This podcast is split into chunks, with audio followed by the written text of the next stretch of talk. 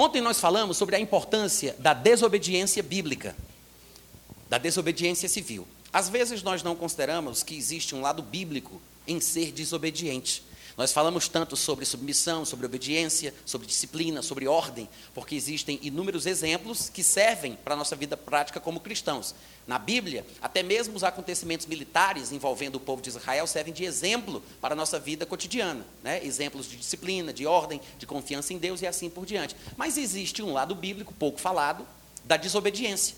Em situações em que nós somos perseguidos, ultrajados, maltratados, não devemos agir na carne, mas nós podemos e devemos desobedecer. Se a ordem que for dada for contrária ao que a palavra de Deus diz, então é um dever de consciência do cristão desobedecer e até talvez correr o risco de morrer por causa disso. Eu citei Daniel capítulo 3, que fala da loucura de Nabucodonosor, quando ele simplesmente quis exigir que todos os que estavam ali debaixo da sua liderança se curvassem a uma estátua em homenagem aos seus deuses. Nós sabemos que os judeus estavam presos na Babilônia, cativos na Babilônia, e foi justamente naquele momento em que Sadraque, Mesaque e Abdinego, os judeus que se tornaram famosos por causa disso, decidiram não obedecer à ordem do imperador. Gente, não era um qualquer que estava falando, não, era uma ordem imperial. Manda quem pode, obedece quem tem juízo. Mas só que eles preferiam desobedecer o imperador do que desonrar a sua fé no seu Deus. E isso é interessante, porque é um exemplo para nós. E quando trouxeram Sadraque, Mesaque e Abednego à presença de Nabucodonosor, eles disseram: Olha, se Deus vai livrar a gente ou não, a gente não sabe. Agora, tu fica sabendo que a gente não vai se prostrar, não vai adorar os teus deuses. Muita convicção por parte de um crente. Em outras palavras, o que foi que eles disseram? Você pode dar a ordem que você quiser. Se a ordem for contrária às nossas convicções, fica sabendo que a gente vai desobedecer. Quantos podem dizer amém? amém? É forte, é interessante, nós conhecemos o resto da história, sabemos que se tornou um grande milagre, mas o que importa para o que eu quis falar ontem à noite, e estou reiterando aqui hoje, é que existe uma desobediência bíblica, e nós vemos o mesmo exemplo no Novo Testamento. Eu mencionei que lá em Marcos capítulo 3, do versículo 13 ao 15, Jesus Cristo separou 12 homens, 12 discípulos, para estarem com ele, para os enviar a pregar, para estarem com ele, os enviarem a pregar e exercer a autoridade de expelir demônios. Estes homens que estariam com Jesus seriam transformados por Jesus. É por isso que em determinado momento do seu ministério, Jesus olha para os seus discípulos, consciente do que tinha feito com aquilo que tinha ensinado, ele disse: Ufa, limpei vocês. Vós estáis limpos pela palavra que vos tenho falado. Então Jesus tinha tanta consciência do que faria com eles, por falar para eles, que ele disse: Eu limpei vocês. Limpei vocês pela palavra que eu falei com vocês. Jesus queria que eles estivessem com Jesus para que Jesus tivesse condição de transferir alguma coisa de si para os ouvintes. É sempre assim que nós passamos, o bem ou o mal. Tem coisas que você não precisa entender completamente, mas se você pegar, aquilo passa para você. É por isso que eu digo que o calvinismo é tão nocivo. Porque o calvinismo, que é uma doutrina diabólica que penetrou na igreja cristã ao longo das eras, tem causado estragos grandiosos. E são coisas complicadas, difíceis, são apenas especulações filosóficas, mascaradas como cristianismo, é uma praga, é uma doença que se espalha como câncer, e as pessoas nem entendem, mas muitas vezes são contaminadas, porque não precisa entender, é só pegar como um resfriado, como uma gripe, passa, é uma coisa que a pessoa pega. E hoje à noite eu tenho a pretensão de falar um pouco de verdades bíblicas que ferem as ideias diabólicas, do meu ponto de vista, calvinistas. Agora observe bem, eu não estou dizendo que os calvinistas são diabólicos. Eu estou dizendo que as ideias calvinistas são, porque pintam um Deus carrasco, cruel, doentio, que tem o poder para salvar todos, mas não tem a obrigação. Mesmo assim, ele quer salvar alguns e salva os que ele quer. E mesmo assim, podendo salvar todos, ele deixa os outros irem para o inferno. A, a, teoria diz que, essa teoria que eu chamo de diabólica, diz que antes mesmo destas pessoas nascerem, antes mesmo dessas pessoas praticarem o bem ou o mal, por causa de má interpretações de textos de Romanos 9, coisas que as pessoas não compreendem bem, a gente não vai ter tempo aqui para falar sobre isso. Eu tenho explicações de Romanos 9, versículo por versículo, no meu aplicativo dentro do Telegram, lá no meu site, na parte de áudio. Se você quiser conferir depois, você vai lá, faz isso. Mas o problema é que as pessoas baseiam-se em textos como estes que não entendem e dizem: Deus, antes mesmo das pessoas nascerem, antes mesmo das pessoas praticarem o bem e o mal, como Jacó e Esaú, já determinou quem ia para o céu e quem ia se lascar. Deus já determinou quem vai para o céu e quem vai para o inferno. Isso é injusto. Esse não é o Deus da Bíblia. Deus não faz acepção de pessoas. Só que através de malabarismos teológicos que eles desenvolvem muito bem, porque muitos calvinistas são pessoas inteligentes, mas infelizmente se equivocam em expressões da Bíblia. E na maioria das vezes expressam a sua ignorância em público, porque não conseguem simplesmente interpretar um texto. E eu sei que existem complicações textuais, por causa de tradução, por causa dos textos originais, do hebraico, do grego. Existem algumas traduções que não ajudam, existem algumas coisas que ficam um pouco enroladas.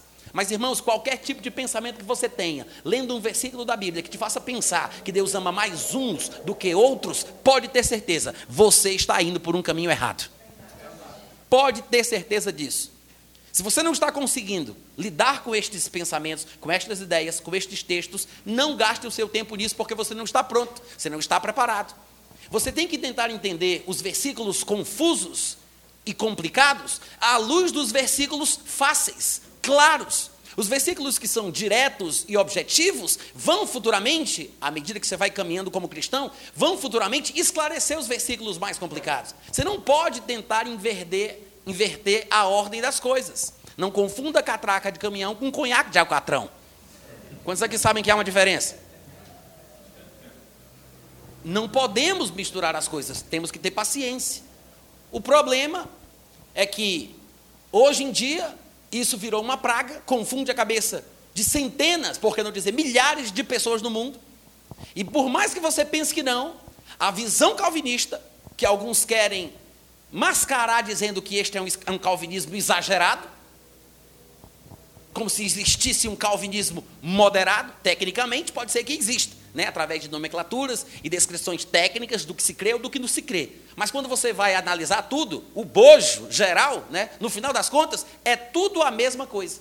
Uma ideia de um Deus carrasco, cruel, que manda em tudo e em todos, que controla tudo e a todos e que faz o que quer. Que simplesmente cria pessoas para destruí-las, para se gloriar.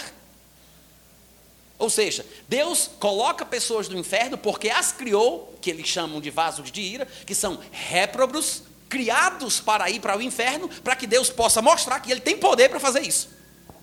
Podre, ridículo, diabólico, nojento, doentio. Está me ouvindo? Amém. É isso o que essa teoria inventa. Mas as próprias pessoas cristãs que estão sendo ameaçadas de serem engolidas por essa praga, não percebem que, na verdade, é uma versão supostamente cristã do que o hinduísmo crê. Porque o hinduísmo também diz que as pessoas nascem em castas pré-determinadas, em castas das quais não podem fugir. E tem que aceitar o karma que lhe foi imposto pelo Deus Brahma, pelo Deus Vishnu, pelo Deus Krishna. Tem que aceitar o karma que lhe foi imposto. Então a pessoa não pode simplesmente querer ser salva se ela não está na lista dos que Deus quis salvar.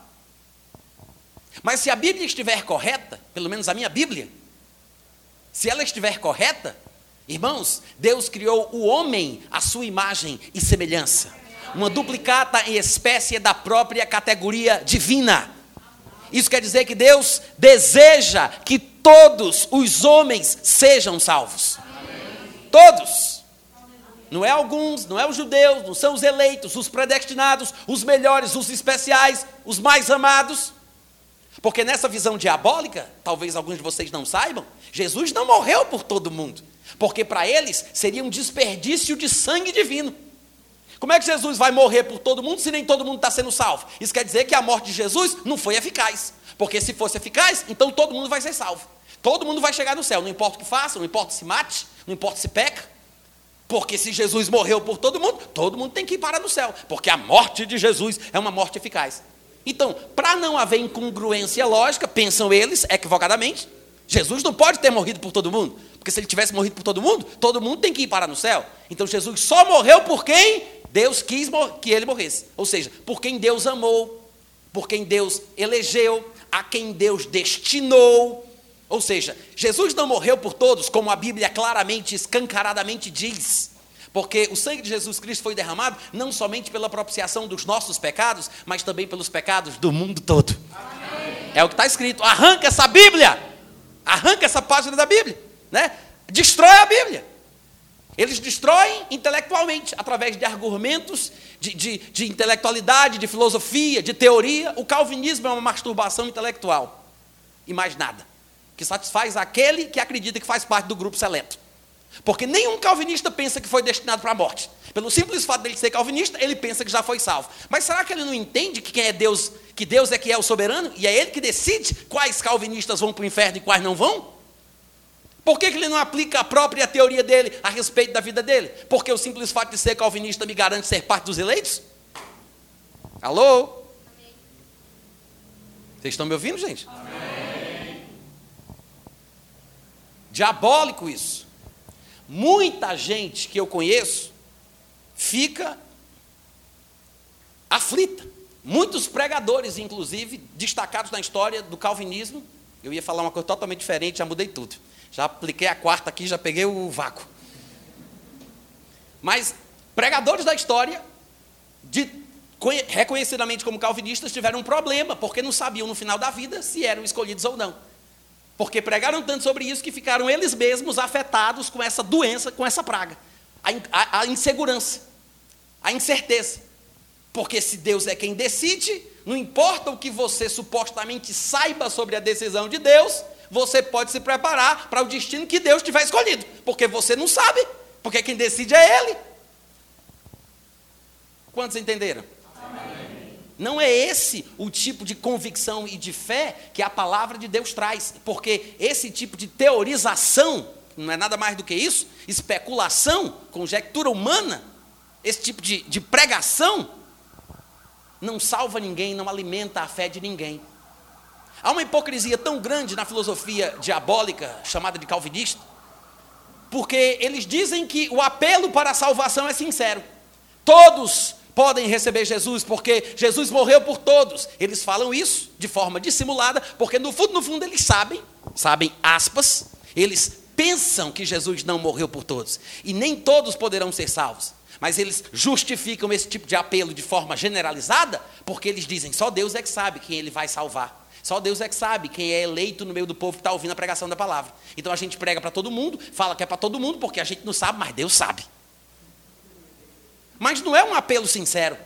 Se eu digo Jesus morreu por você, você pode receber Jesus como Senhor da sua vida, você pode experimentar a vida eterna, a salvação, mas se a pessoa não foi destinada para isso, ela não pode, então não é um apelo sincero. Não é um apelo sincero. Aí eles dizem: ah, mas a morte de Cristo foi suficiente para todos, ainda que não seja eficaz para todos. Não é a mesma coisa, não, gente. Se foi suficiente para todos, é porque é eficaz para todos. É tolice, é tolice. É como Paulo diria: são homens que se acham sábios que se transformaram em loucos. É exatamente isso. Agora você vai me dizer, Natan, então quer dizer que os calvinistas são tudo filho do diabo? Não. São crentes, nascidos de novo, a grande maioria são nascidos de novo, filhos de Deus. Tem calvinista até que fala em língua. Sabia? Tem calvinista que crê no Espírito Santo. Eu sei que é quase uma heresia, mas tem. Tem. Tem calvinista que crê no Espírito Santo, que fala em línguas. Tem calvinista que é assim, cheio do fogo, metido a pentecostal. Mas a grande maioria dos calvinistas, que são cristãos, nascidos de novo, estão apenas enganados por causa dessa filosofia barata, aporcalhada, baseada em versículos mal traduzidos da palavra de Deus. Pela influência da Bíblia produzida por Jerônimo há muito tempo atrás, algumas das nossas versões em português trazem traduções que parecem defender a ideia calvinista. Mas é porque, na verdade, o problema está lá na história, lá no começo. Lá no começo. E eu sempre, como, eu sempre costumo mencionar uma amiga minha que passou por um problema seríssimo nessa área, por causa de ouvir muito pregações como estas. Ela congregava numa determinada igreja, eu tinha uma reunião, de oração na minha casa, e nessa igreja que ela congregava, ela ouvia pregações de linha calvinista. E hoje em dia o perigo ele se espalhou pelo mundo, porque você não precisa congregar numa igreja calvinista, você pode ser contaminado pela internet. Né? Ficou mais fácil ficar idiota hoje em dia. Ficou mais fácil. O acesso para a burrice está na, no bolso da sua calça. Eu acho às vezes que a internet é mais ou menos como a árvore do conhecimento do bem e do mal. Né? Que a internet serve para o bem, mas também serve para o mal. Há muita coisa boa do YouTube, graças a Deus pelo YouTube, mas infelizmente é justamente por causa dele também que a gente vê a igreja tão fraca, tão confusa, tanta gente se matando, sem saber o que fazer, entrando em parafuso. E essa minha amiga, que frequentava reuniões, naquela época não tinha, eu sei que vocês talvez não vão acreditar, mas não existia celular. Naquela época, alguns de vocês que são de Sasha para cá sabem disso? Sasha é a filha da Xuxa. De, de Sasha para cá, Alguns de vocês talvez não saibam disso, né? mas quem é de Sacha para lá, lembra de uma época que não tinha, não tinha celular. Quantos aqui sabem disso? Não, não existia celular, não existia internet. E ela frequentava uma igreja que pregava esse tipo de coisa, falava esses tipos de absurdos sobre Deus. E ela eu me mudei da minha cidade, de Fortaleza, para Campina Grande, né, no interior da Paraíba, e ela me escreveu em 10 de agosto de 1997. E ela disse assim: Saudades. São tantas coisas que passam pela minha cabeça que eu não sei por onde começar. Primeiramente, eu queria te confessar que tenho medo de abrir-te meu coração, porque sei que vou levar muita bronca pelo que você vai ver lá. Eu não gostaria de te decepcionar, muito menos preocupar, mas também não quero aparentar o que não sou mais. Se você quer mesmo saber como estou, vou começar pelo pior, o espiritual. Posso quase ouvir você dizendo agora: misericórdia. Meu relacionamento com Deus está complicado. Talvez você diga que eu devo buscá-lo mais, orar mais e etc. mais. O fato é que cansei de fazer isso exatamente porque não obtive dele resposta alguma, pelo menos não pessoal, como indivíduo, como sempre pensei que fosse, mas sempre fazendo parte de uma coletividade, do povão, nada direcionado a problemas e decisões específicas, nada.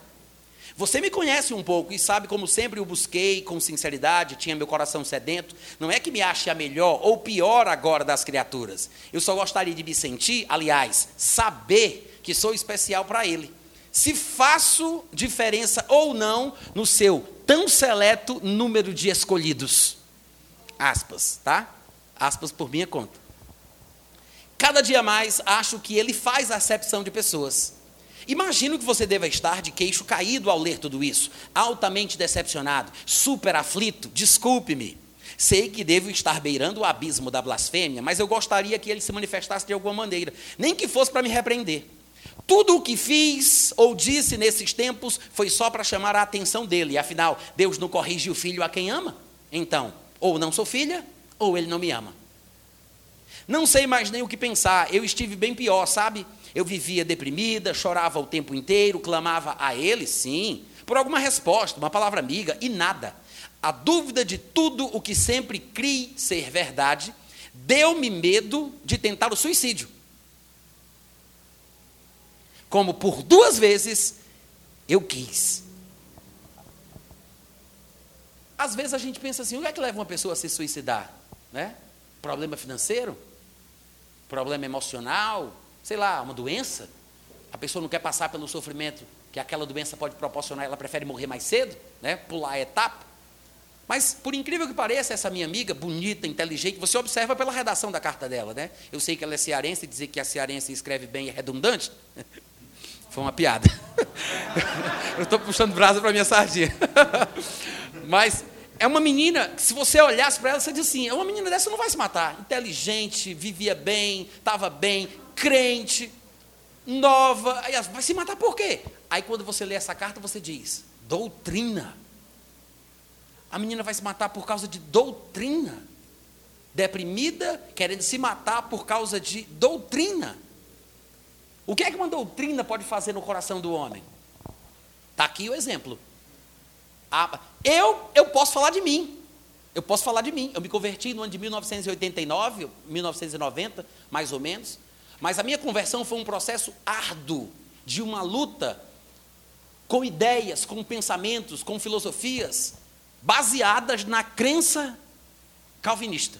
Naquela época eu não chamava de calvinista, porque eu estava, na verdade, sendo influenciado pelo pensamento hinduísta sobre essa questão de castas, de você estar destinado desculpa, de você estar destinado a viver, a ser uma determinada coisa e não ter como fugir, porque Deus, que é o soberano, estabelece o que vai ser da sua vida, seja bom, seja ruim. Era assim que eu pensava, mas isso me amargurava tanto que eu não conseguia aceitar, mas eu tinha que me submeter, porque afinal de contas era como Deus fazia as coisas. Influenciado pelas músicas de Raul Seixas, que cantava muito sobre isso, que também era influenciado pelo hinduísmo, e que foi por causa dele que eu fui parar no livro sagrado dos hindus, o Bhagavad Gita, que eu acabei tendo esse nó. E claro, eu era usuário de drogas, a minha família, por parte de mãe toda, tinha esquizofrenia paranoide, que é aquela que a pessoa, que é a mais comum, mas é a pior, porque é mais severa. É onde a pessoa vê coisas, ouve vozes, ela vê pessoas passando que não existe. Demônios aparecem, falam com a pessoa, a parede se curva, é uma coisa horrível. Minha família toda por parte de mãe tinha isso. Eu tive também. Então, juntou uma coisa com a outra, as drogas, o rausseixismo, o hinduísmo e tudo isso, e acabou. Mas o estopim, o que me motivava era querer entender Deus. Eu sempre fui muito curioso, desde muito pequeno. E eu me intrigava sobre a existência. E eu queria saber o que eu seria depois da morte. E foi por isso que eu me identifiquei com o Raul Seixas, gostei das músicas dele. Porque o Raul não cantava as coisas que o povo canta. Raul Seixas falava sobre Deus, sobre o diabo, sobre a Bíblia, sobre a vida, sobre a morte. E eu disse: o que é que esse homem quer transmitir? E fui atrás das músicas dele e acabei sendo influenciado por ele para estudar o hinduísmo. Numa das músicas do Raul, ele canta sobre Judas, que fazia parte dos doze apóstolos. Ele diz que Judas era uma espécie de amigo fiel de Jesus que havia sido escolhido por ele para pregá-lo na cruz. Cristo tinha morrido como homem, o mártir da salvação, deixando para Judas, o seu amigo, o sinal da traição. Sabe por quê? É porque lá em cima, na beira da piscina, olhando os simples mortais, nas alturas, fazem escrituras e nunca nos perguntam se é pouco ou demais. Se Judas não tivesse traído, teria morrido cercado de luz, porque fazia parte dos doze. Mas o mundo hoje então não teria a marca sagrada da cruz. E para, provar, e para provar que o amava, que Jesus o amava, Jesus pediu outro gesto de amor. O primeiro gesto seria a traição, o segundo gesto seria o beijo. Pediu outro gesto de amor. Pediu que o traísse com um beijo, que a minha boca então marcou. É porque lá em cima, isso é Judas falando, né? Minha boca marcou Jesus Cristo para dizer quem era. Eu tinha que traí-lo, que era um gesto de amor que ele me solicitou. E essa música que Raul Seixas canta se baseia no livro apócrifo do Evangelho de Judas. Não estou falando da epístola de Judas, que fica antes de Apocalipse. Eu estou falando do livro apócrifo chamado o Evangelho de Judas. Que supostamente Jesus teria dito isso a ele. Livro que teria sido escrito pelo filho de Judas, mas a própria Bíblia mostra que Judas não teve descendente, porque a Bíblia previa que ficaria deserta a sua casa. Até o campo que ele comprou foi vendido. Mas, Raul Seixas cantou isso, porque Judas estaria dizendo: é que lá em cima, na beira da piscina, né, no bem bom da vida, olhando os simples mortais nas alturas, fazem escrituras e nunca nos perguntam se é pouco ou demais. Essa é a, é a visão hindu, que se adequa perfeitamente na visão calvinista. Então, esse tipo de ideia de pensamento me afligia. Claro que naquela época eu não conhecia a nomenclatura disfarçada de cristianismo, que é chamada de calvinismo. Eu não conhecia as terminologias, as nomenclaturas, eu não estava inteirado, não estava a par da discussão teológica sobre esse assunto. E na maioria das vezes que eu vou falar sobre isso, eu não me dou na maioria das vezes, não quer dizer que eu nunca vou fazer isso, mas eu sempre tento falar de uma forma simples e popular para que eu possa impactar o coração do ouvinte que corre o risco de cair para o calvinismo. Eu não estou pregando para calvinista, não estou querendo refutar os pensamentos deles. Eu quero salvar quem eu posso. Amém. Quero assustar. Eu quero deixar você consciente do perigo que isso é. Com esses conflitos filosóficos, intelectuais na minha cabeça, com essa loucura que se instalou, eu pensei que eu tinha que me matar, ou matar minha irmã, fiquei completamente louco, tive um surto psicótico.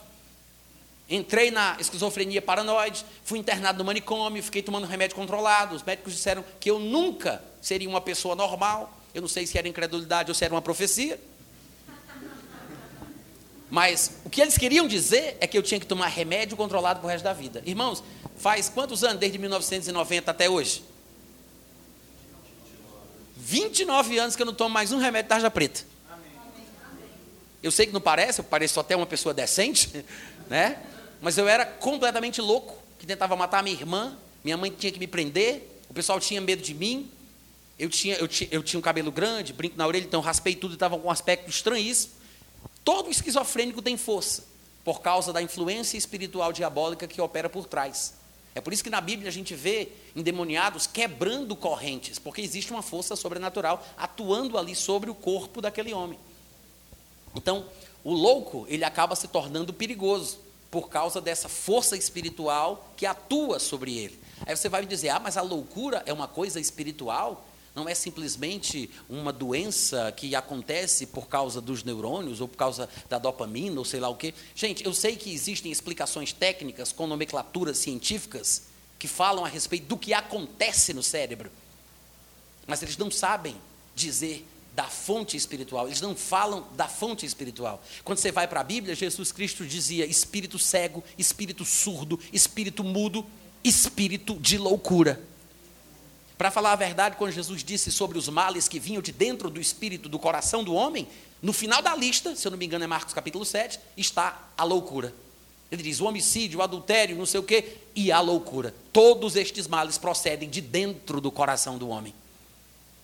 Pode haver uma transformação física, patológica no cérebro humano, é claro, porque somos seres constituídos por três partes distintas e interdependentes: espírito, alma e corpo. Os três interagem entre si. Há uma ligação. Se uma pessoa sofreu um traumatismo craniano com uma lança atravessando o seu córtex pré-frontal, claro que ele vai perder a capacidade de análise, de julgamento. Ele pode se transformar uma pessoa diferente, o temperamento dele vai mudar, porque vai alterar a rede neuronal dele, é claro. Mas afeta o emocional, afeta o intelectual, afeta o espiritual. Da mesma forma, uma pessoa endemoniada tem comportamentos físicos esquisitos. É por isso que você vê os loucos que comem lixo, são sujos, não tomam banho, têm aspectos estranhos, porque há uma ligação dos três, do espírito, da alma e do corpo. Vocês estão me ouvindo? Fiquei louco. E quando me converti, né, para encurtar a história, eu cheguei numa igreja onde o pessoal estava querendo me convencer, usando a Bíblia, especialmente Romanos capítulo 9, isso lá nos anos de 1990, estavam querendo me convencer de que Deus escolhe pessoas para o céu e pessoas para o inferno. Eu disse, Raul Seixas, de novo! Só que eu era novo convertido, eu não sabia de nada, de nada, de nada. Eu só sabia de uma coisa: Deus não era o que eles estavam tentando me passar. Eu estava numa igreja evangélica, numa igreja onde eu me congreguei durante muitos anos, que foi muito boa para mim, mas infelizmente não havia convicção doutrinária por parte da liderança para me proteger. Eu tive que lutar a duras penas contra essa filosofia diabólica que tentava voltar para a minha vida. Porque o meu processo de surto psicótico se deu por causa dessa filosofia. E você sabe que esse tipo de coisa chama atenção e não se encontra somente em debates teológicos, em igrejas evangélicas, porque o próprio povo do mundo, lá de Hollywood, eles fazem filmes. Vira e mexe você vê filmes que são produzidos com essa temática né? Vários filmes. Agora me falta a lembrança para poder dizer, mas um dos que eu consigo citar é aquele que tinha os precogs, que, que com Tom Cruise, os prescientes que viam o crime antes dele acontecer. Minority Report, exatamente. Minority Report, que falava a nova lei, né? A, a, por quê? Porque ela antecedia, ela previa o crime. Então, aquele filme, ele trata, não é o único, não é o único, mas há muitos filmes que tratam sobre essa questão. Será que vai acontecer porque foi determinado ou foi determinado porque Deus viu acontecendo? Então, há muitos filmes que tratam sobre isso. E a despeito de qualquer coisa, você tem que se firmar nos versículos, volto a dizer, nos versículos claros da Bíblia, nos versículos diretos e objetivos que não precisa de aprofundamento para compreensão. Deus amou o mundo de tal maneira que deu o seu único filho, para que todo aquele que nele crê não pereça, mas tenha vida eterna. Simples assim, simples assim. Deus amou o mundo inteiro, para que todo aquele, todo aquele que nele crê, não pereça, mas tenha vida eterna. Eu sei que existem textos confusos, complicados, por várias razões, às vezes por questão de tradição, de tradução, questões das línguas originais, mas é como eu digo, tenha paciência, comece com os textos mais claros, firme-se primeiro, fortaleça as suas pernas, né? Depois que você ficar de pé, você pode andar e quem sabe você vai correr. Mas é um processo, né? Vai se firmando, engatinha, fica em pé, anda, corre, depois fala. É um processo. Então não se precipite.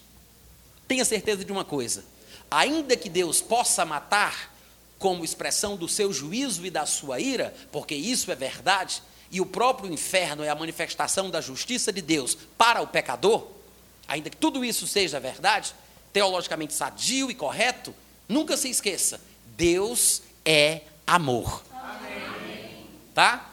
Muitas pessoas pensam que quando nós dizemos que Deus é amor, estamos invalidando o fato de que Ele é justiça e de que Ele exerce juízo e de que Ele é quem criou o inferno. Não, não estamos desprezando isso. Estamos apenas colocando os pingos dos is. Amém, irmãos? E temos que entender que por Deus ser amor, Ele não se conduz inconvenientemente.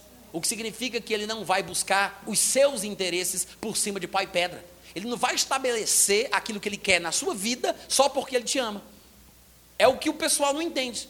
Porque o amor, ele não se conduz inconvenientemente, ele não busca os seus interesses, no sentido de respeitar os limites, respeitar os espaços, de não ser invasivo, de não causar ingerência, de não querer te abençoar por cima de pai pedra, enfiar as suas bênçãos pela sua goela abaixo. Eu sei que é isso que muita gente quer. Ah, mas se Deus sabe que eu vou me lascar lá na frente, por que, que Ele não se intromete na minha vida e me impede de fazer aquilo que eu quero? Porque as pessoas pensam que isso é amor. Se ele me ama, ele tem que evitar que eu faça o que eu posso fazer. Ele tem que me evitar de eu fazer aquilo que eu quero fazer. Deus está sempre, o tempo inteiro, alertando, falando, testemunhando, tentando alcançar as pessoas. Deus nunca se deixa sem testemunho de si mesmo, fazendo o bem, mandando chuvas e estações frutíferas para encher de alegria o nosso coração. Isso é um texto da Bíblia, tá? Em, em, em Atos capítulo 14, versículo 21. Deus se testemunha sobre si mesmo, fazendo o bem. Porque Deus, de um só homem, fez toda a raça humana para buscarem a Deus. Se porventura tateando, o possam achar. Se bem que Ele não está longe de cada um de nós, porque nele vivemos, nos movemos e existimos. Agora, Deus invadir a nossa vida porque nos ama, demonstra que isso não seria o amor divino. Porque o amor humano é assim. O amor humano mata porque ama. Não quer ficar comigo, não fica com ninguém. Pá! Matou por quê? Porque eu amava demais. O amor divino, ele morre para dar a vida, ele não mata para viver. É diferente. Porque Deus é amor, ele não se conduz inconvenientemente, ele não busca os seus próprios interesses. E é isso o que estes pregadores não entendem. O conceito deles de amor é um conceito exclusivista, individualista. É aquele grupinho seleto, especial, que Deus quis que fosse assim. Para aparentar humildade, eles dizem: todos não prestam, todos são depravados. É tudo um bocado de porcaria. Mas Deus, pela sua misericórdia, Ele é que quis, foi Ele que decidiu, não tem nada a ver comigo. Ele foi lá e me pegou, aleluia. É a misericórdia, é a graça, é o amor de Deus. Mas isso mascara o Deus maquiavélico que eles estão pintando. Basta a pessoa ter um pingo de juízo e bom senso para perceber a cara feia do diabo que eles estão chamando de Deus. É uma visão diabólica de um Deus que cria alguém que não pediu para nascer, para lançá-la no inferno, para ele se gloriar com a capacidade de poder fazer isso. Esse não é o Pai de Jesus Cristo. Pode ter certeza disso. Vocês estão me ouvindo, irmãos? Amém. E eu passei por esse problema, e por causa disso, eu fui vacinado previamente, já na conversão, contra o calvinismo, e na igreja onde congreguei durante muito tempo, muitos anos, eu nunca aceitei essa possibilidade. E foi isso que me levou a estudar Romanos 9, versículo por versículo, estudar o livro de Romanos, a entrar mais sobre esse assunto. É por isso que eu falo com tanta emoção contra o calvinismo, porque eu sei o que ele pode fazer contra uma vida humana. As pessoas que aceitam a teoria calvinista, que são pessoas equilibradas, que são pessoas mentalmente saudáveis, que estão bem adequadas nessa doutrina, talvez não experimentem problema nenhum, porque na prática, no dia a dia, eles não seguem à risca as consequências lógicas das coisas que eles dizem que acreditam. Você pode prestar atenção quando um calvinista está comentando sobre qualquer outra coisa que seja, sobre um filme, sobre uma história. Um dia desse mesmo eu assisti uma resenha de um calvinista falando sobre o filme Coringa. A resenha inteira ele fala como uma pessoa que tem bom senso, que tem juízo. Se ele falasse como calvinista, ele deveria ter mudado o seu palavreado. Ele não poderia ter dito da forma que ele disse, ele não poderia ter falado da forma que ele falou. Porque ele fala como se as pessoas pudessem ter controle sobre suas emoções, sobre o que fazem, como se as pessoas pudessem reagir contra maus tratos, como se a sociedade pudesse mudar o seu comportamento para com as minorias. Ele se esquece de que Deus é que determina. Ele se esquece que Deus é que está no controle. Todo calvinista, quando não está falando sobre salvação, quando não está falando sobre os pilares, os fundamentos da sua doutrina, ele fala como uma pessoa que tem bom senso. Ele fala como uma pessoa que tem juízo. A grande maioria.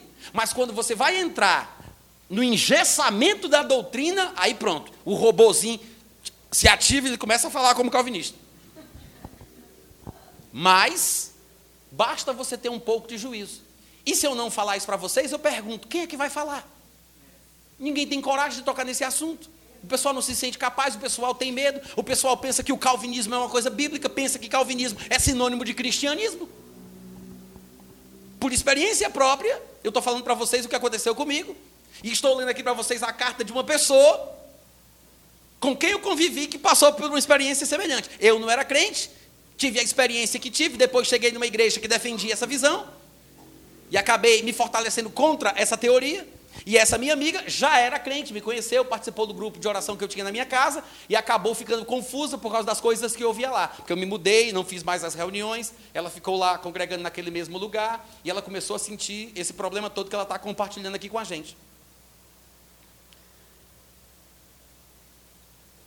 Quando eu comecei a falar sobre isso na minha rede social, quando eu comecei a postar vídeos sobre essa doutrina, sobre esse tipo de ensinamento, sobre os perigos desse tipo de coisa, muita gente, e são os que mais me atacam no YouTube, que xingam, falam palavrões, coisas horríveis. Nem os muçulmanos me atacam do jeito que eles fazem. Nem os muçulmanos, que eu falo contra o islamismo de forma clara, mas nem os muçulmanos fazem o que os calvinistas fazem. Eu não tenho nem coragem de deixar muitos comentários deles irem a público, porque são palavrões, coisas feias, xingamentos, ataques baixos, coisas ridículas. Alguns eu até deixo, quando dá assim para moderar, eu deixo, porque eu faço questão que as pessoas vejam, vejam como eles são. Não todos, tá? Nem todos, mas a grande maioria tem esse pedantismo, essa arrogância, essa soberba. Temos alguns, temos alguns que são homens maduros, equilibrados, que se portam bem, conhecidos inclusive nacionalmente, mas a grande maioria é tudo assim, metido a besta, ensoberbecido, petulante, arrogante, em si mesmado. Talvez por causa desse sentimento de ter sido eleito, de fazer parte desse grupo seleto e especial. Quem sabe? Talvez uma coisa tenha influência na outra, porque é uma característica recorrente em todos que você encontra. E aí quando o pessoal vê os vídeos, aí postam lá. Muita gente já me falou, eu estava para me matar, eu estava depressivo, eu estava com problema, eu estava triste, eu estava afastado, eu não sabia o que fazer, eu estava relatando os testemunhos de como foi bom as pessoas, eles terem ouvido eu ter tocado nesse assunto para mostrar que eles não estão sós em não conseguirem aceitar, em não conseguirem entender, em acharem uma coisa diabólica. Vocês estão me ouvindo, gente? Amém. E daí Vou continuar a leitura da carta da minha amiga, daqui a pouco a gente vai encerrar. Ela disse: A dúvida de tudo que sempre criei ser verdade deu-me medo de tentar o suicídio, como por duas vezes eu quis. Para falar a verdade, não sei quem eu sou. Sinto-me abandonada por ele, por mais que você vai me dizer que não. Sinto-me órfão de pai pela segunda vez. Tenho medo de tudo. Acho-me vulnerável, não sei no que crer. Acho que no final ele conspira contra mim porque eu me rebelei. Vivo temendo a sua vingança. Se a predestinação existe, como alguns acham, será que eu não fui escolhida para ser outra coisa e eu é que estive insistindo em querer ser parte do povo eleito? É uma pergunta válida, não é? É uma pergunta válida. Se existe, quem garante que você faz parte do povo eleito só porque você está numa igreja calvinista? Talvez você se surpreenda, né? Porque lá no dia Deus vai dizer: você sim, você sim, você não, você não, desculpa. Mas Senhor, eu estava lá, eu era calvinista. Mas você não está na minha lista. Você não está na minha lista. E ela diz: Sabe o que eu queria? Eu queria respostas dialogar com alguém que me conhecesse e não me recriminasse de cara. Eu preciso de ajuda, eu sei disso, mas eu tenho medo de conversar com alguém a respeito de tudo isso. Talvez ninguém entenda que eu, que sempre fui tão firme, tão crente, esteja passando por uma crise mais ou menos de 18 meses, um ano e meio, tão forte quanto essa. Mas quanto maior o gigante, maior é a queda, né? A minha mãe talvez suspeite, mas não tem certeza do que esteja acontecendo. E eu quero que continue assim. Ela já tem preocupação demais. Até porque quem deveria ser o mais preocupado com a ovelha que se perde, falando de Deus, quem deveria ser o mais preocupado com a ovelha que se perde, continua para mim: surdo, mudo e cego. Talvez eu me aproximando de você, ele agora me note. Você também, vê se não me esquece, desculpe o besteirol acima, mas não me abandone. Aguardo ansiosa os seus carões. Sempre que eu leio essa carta, em todos os lugares que eu vou, as pessoas costumam me perguntar: ah, como é que está a sua amiga? O que foi que aconteceu? Você não contou o resto? E durante muitos anos eu mesmo não sabia o que tinha acontecido com ela, porque a gente perdeu o contato. Mas de uns anos para cá, quando eu fui a Fortaleza, eu lembrei dela e disse: não, vou atrás da minha amiga. Fui atrás no lugar onde ela morava, não tinha ninguém lá, deixei um papel, deixei meus telefones. Depois de um tempo, ela fez contato comigo. Aí a gente conversou e como é que ela estava? Está super bem, casou com um pastor, está liderando uma igreja, está salva. Amém. Não sei, não sei quais são as suas convicções teológicas hoje, né? Porque cada um de nós passa por fases e fases ao longo da vida, né? E cada um é influenciado de uma forma ou de outra. Então eu não sei como é que ela se encontra nesse aspecto. Mas ela me deu permissão para ler as cartas dela, desde que eu não dissesse o nome dela. Mas, irmãos, eu espero que essa, esse breve testemunho, né, essa, essa palavra sucinta e objetiva, e eu já estou encerrando, ela sirva de alerta para cada um de vocês, tá? De vacina ou de remédio? De remédio para quem está titubeando, vacilando com esse tipo de pregação, de ensinamento, de teologia, e vacina para aqueles que nunca ouviram falar. Se guarde, se proteja, tome cuidado. Crie anticorpos contra esse tipo de influência. Porque a palavra de Deus, revelada progressivamente ao longo da Bíblia, mais especialmente no Novo Testamento, através da pessoa e do amor de Jesus Cristo, mostrarão para você que Deus ama a todos, Jesus morreu por todos e Deus não é o responsável pelo assassinato em série que um maníaco possa cometer, como advoga o calvinismo. Amém, irmãos? Amém. Então vão em paz, pequeno intervalo. Tem livros meus aqui, tá? Quem tiver interesse, não está aqui não, tá, ali no chão. Quem tiver interesse me procura. Vão em paz, daqui a pouco a gente volta.